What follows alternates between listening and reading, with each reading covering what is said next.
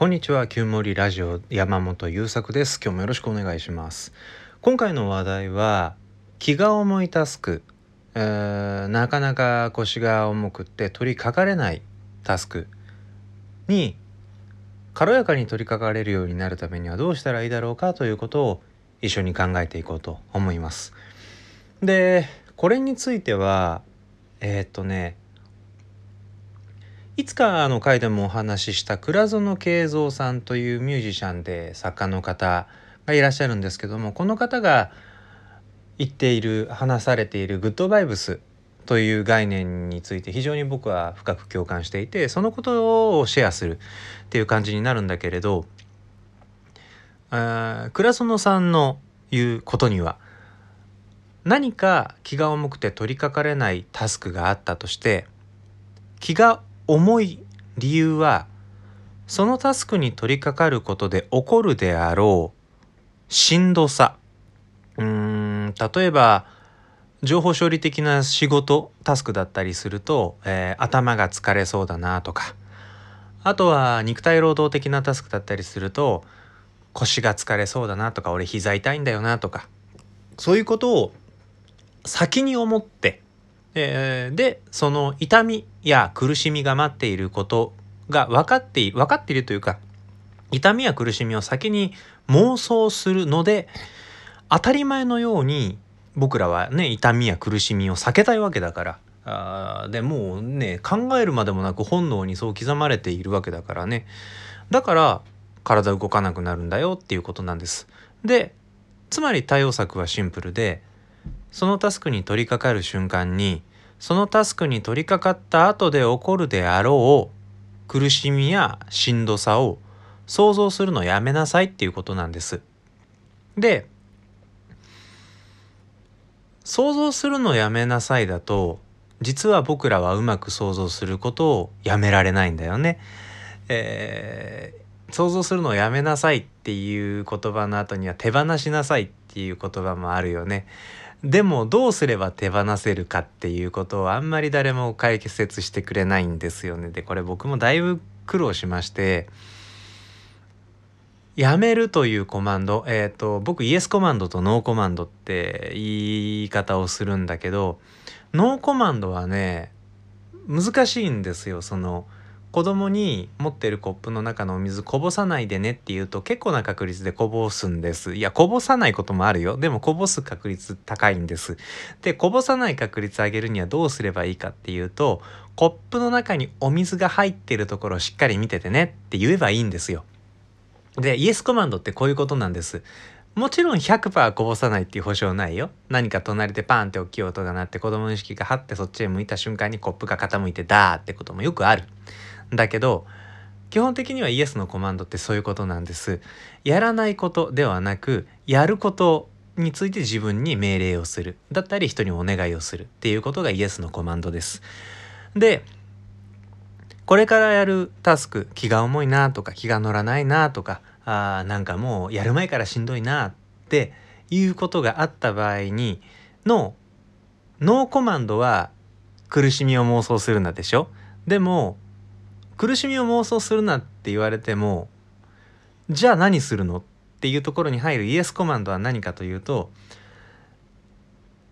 今自分がやっていることだけ考えるなんですよ。よく少し前に流行ったじゃないですか今ここ生きるみたいな感じまさにあれです。えーで今ここに集中するためには何が必要かというと超細かく砕かれた行動のレシピだと僕は思っているんです。例えば僕は Excel 大嫌いなんです。数字とかなんかこうやり取りの管理とかすごい苦手なんですよ。もう考えるだけで億劫です。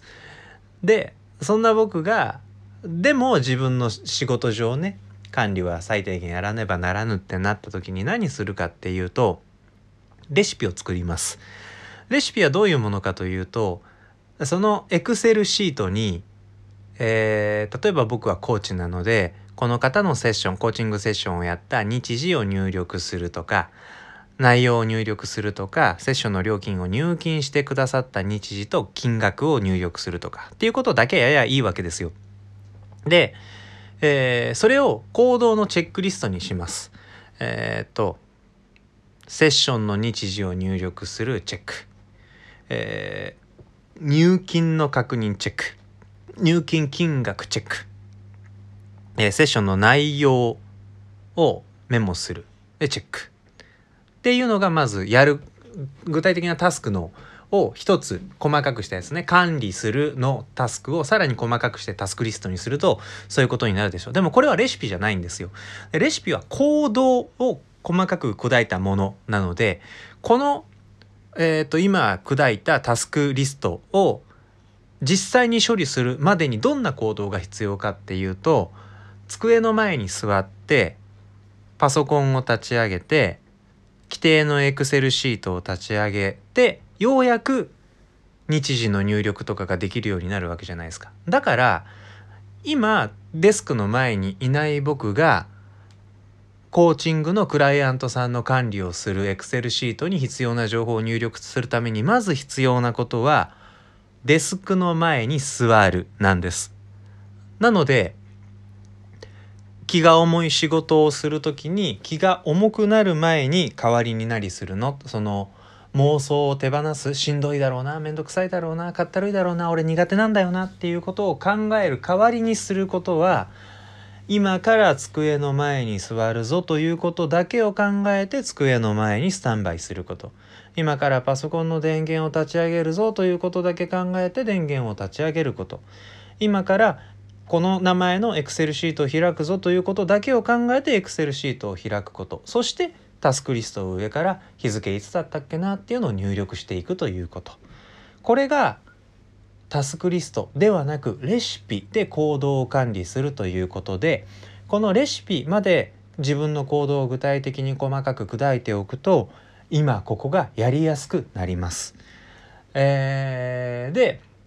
さらにもう一個コツがあって思考停止すると僕は言います。えー、っと僕がタスク管理の勉強していてすごく参考にしている人の一人に佐々木翔吾さんという作家の方がいらっしゃるんですけどその方はどうせやらなきゃいけないんだからやらない選択肢を持つなって言うんですよ。トイレって行かない選択肢をしないじゃないですか。まあいろいろ事情があって、えーと、他のことにに緊急で手がからなきゃいけないから今トイレ行ってる場合じゃないってことも多いと思うんだけどでも絶対行くでしょ。大人だったらもう漏らせないじゃないですか。だから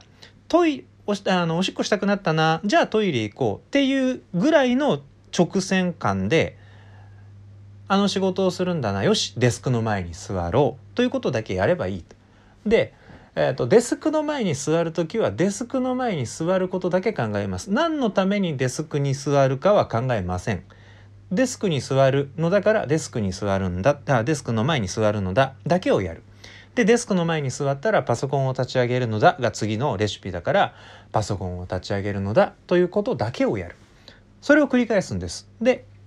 タスクリストに到達したらあとは上からやっていく。不思議なもんでリストとして洗い出した行動を順当にやっていくと僕らの行動力って上がっていくんですよね、えー、確か海馬だったと思うんだけど行動することでやる気は引き出されるっていう茂木健一郎さんの脳科学者の向木健一郎さんの本にも書かれてます。まあ有名な話ですよね。やる気は動き始めないと出ないって話。